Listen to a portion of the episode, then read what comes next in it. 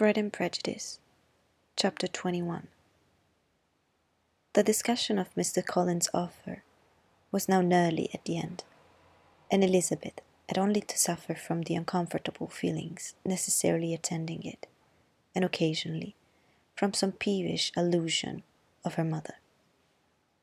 As for the gentleman himself, his feelings were chiefly expressed, not by embarrassment or dejection, or by trying to avoid her, but by stiffness of manner and resentful silence.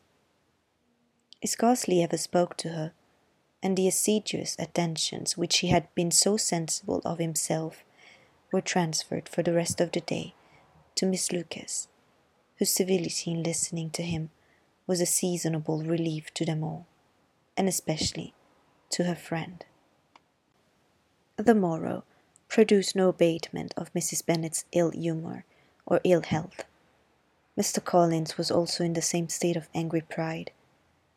Elizabeth had hoped that his resentment might shorten his visit, but his plan did not appear in the least affected by it. He was always to have gone on Saturday, and to Saturday he still meant to stay. After breakfast, the girls walked to Meryton to inquire if Mr. Wickham were returned, and to lament over his absence from the Netherfield ball. He joined them on their entering the town, and attended them to their ends, where his regret and vexation and the concern of everybody were well talked over. To Elizabeth, however, he voluntarily acknowledged that the necessity of his absence had been self imposed. I found, said he, as the time drew near, that it had been better not to meet Mr. Darcy, that to be in the same room, the same party with him for so many hours together, might be more that I could bear, and that scenes might arise unpleasant to more than myself. She highly approved his forbearance, and they had leisure for a full discussion of it, and for all the commendation which they civilly bestowed on each other, as Wickham and another officer walked back with them to Longbourn, and during the walk he particularly attended to her. His accompanying them was a double advantage. She felt all the compliment it offered to herself, and it was most acceptable as an occasion of introducing him to her father and mother. Soon after their return, a letter was delivered to Miss Bennet. It came from Netherfield, and was opened immediately. The envelope contained a sheet of elegant little hot pressed paper, well covered with a lady's fair flowing hand, and Elizabeth saw her sister's countenance change as she read it, and saw her dwelling intently on some particular passages. Jane recollected herself soon and putting the letter away, tried to join, with her usual cheerfulness, in the general conversation. But Elizabeth felt an anxiety on the subject which drew off her attention even from Wickham. And no sooner had he and his companion taken leave than a glance from Jane invited her to follow her upstairs.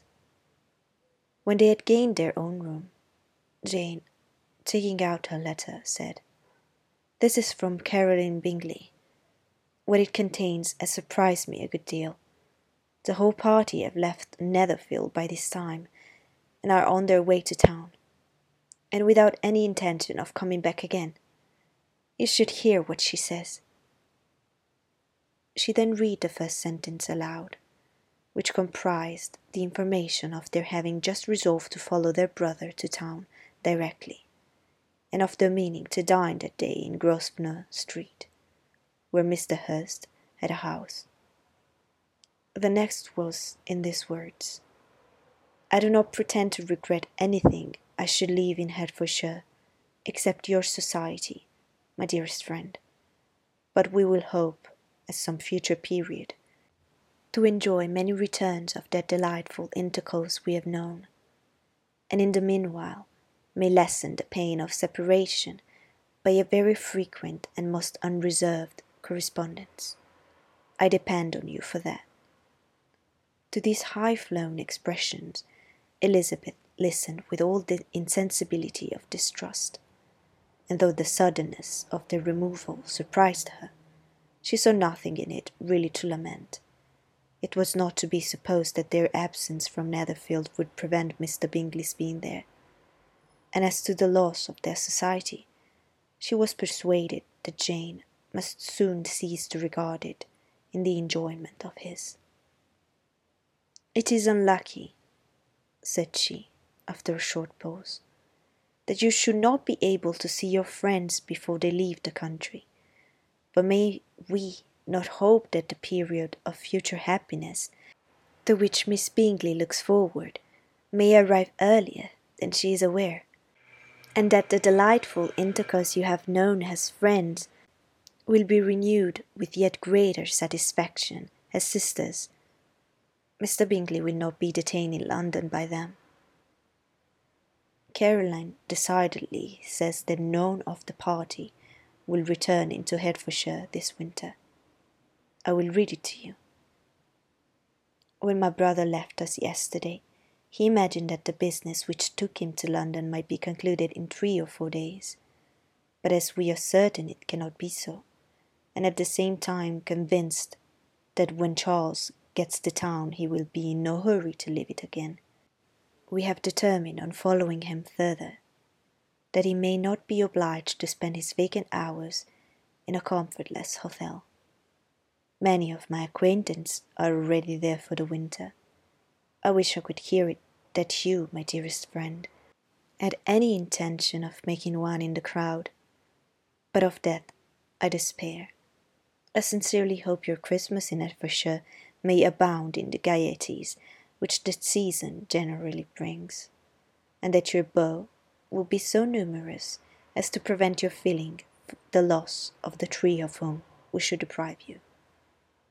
It is evident by this, added Jane, that he comes back no more this winter. It is only evident that Miss Bingley does not mean he should. Why will you think so? It must be his own doing. He is his own master.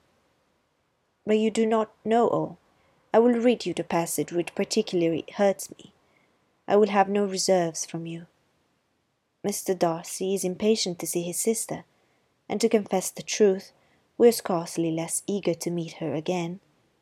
I really do not think Georgiana Darcy has an equal for beauty, elegance, and accomplishments, and the affection she inspires in Louisa and myself is heightened into something still more interesting from the hope we dare to entertain of her being hereafter our sister.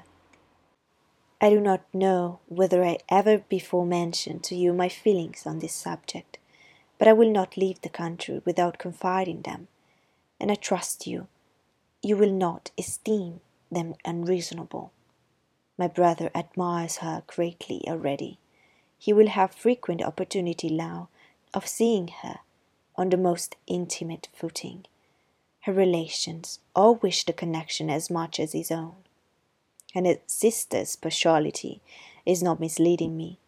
I think when I call Charles most capable of engaging any woman's heart, with all these circumstances to favour an attachment, and nothing to prevent it. Am I wrong, my dearest Jane, in indulging the hope of an event which will secure the happiness of so many. What think you of this sentence, my dearest Lizzie? said Jane, as she finished it. Is it not clear enough? Does it not expressly declare that Caroline neither expects nor wishes me to be her sister? That she is perfectly convinced of her brother's indifference, and that if she suspects the nature of my feelings for him, she means most kindly to put me on guard. Can there be any other opinion on the subject? Yes, there can be, for mine is totally different. Will you hear it? Most willingly. You should have it, in few words. Miss Bingley sees that her brother is in love with you, and wants him to marry Miss Darcy. She follows him to town in the hope of keeping him there and tries to persuade you that he does not care about you. Jane shook her head. Indeed, Jane, you ought to believe me. No one who has ever seen you together can doubt his affection. Miss Bingley, I'm sure, cannot. She is not such a simpleton. Could she have seen half as much love in Mr. Darcy for herself, she would have ordered her wedding clothes. But the case is this we are not rich enough or grand enough for them, and she is the more anxious to get Miss Darcy for her brother, from the notion that when there has been one intermarriage, she may have less trouble in achieving a second, in which there is certainly some ingenuity and I dare say it would succeed if Miss de Bourgh were out of the way.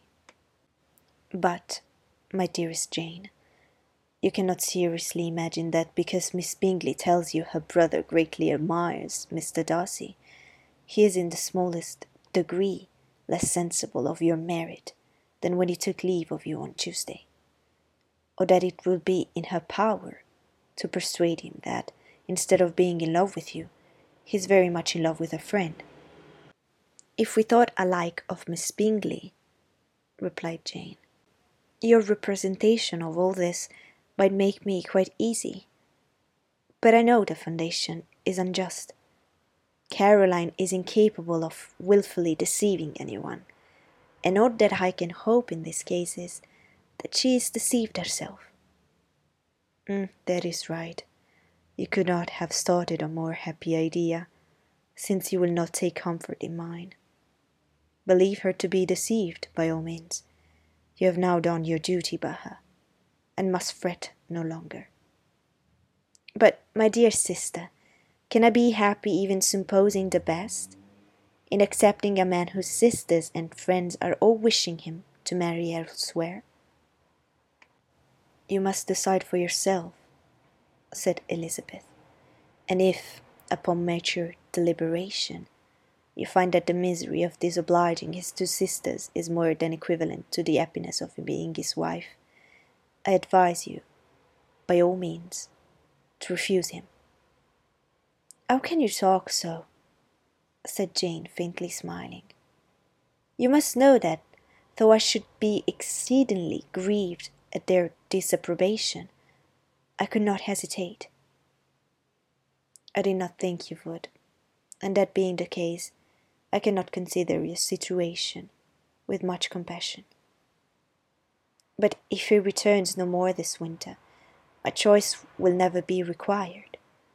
A thousand things may arise in six months. The idea of his returning no more Elizabeth treated with the utmost contempt. It appeared to her merely the suggestion of Caroline's interested wishes, and she could not for a moment Suppose that those wishes, however openly or heartfully spoken, could influence a young man so totally independent of everyone. She represented to her sister, as forcibly as possible, what she felt on the subject, and had soon the pleasure of seeing its happy effect. Jane's temper was not disposing, and she was gradually led to hope, though the diffidence of affection sometimes overcame the hope that Bingley would return to Netherfield and answer every wish of her heart. They agreed that Mrs. Bennet should only hear of the departure of the family, without being alarmed on the score of the gentleman's conduct.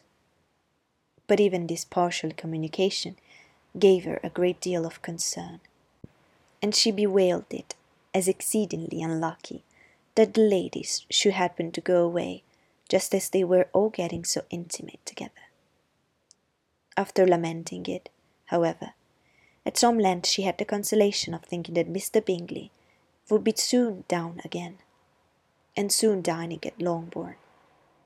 And the conclusion of all was the comfortable declaration that, though he had been invited only to a family dinner, she would take care to have two full courses.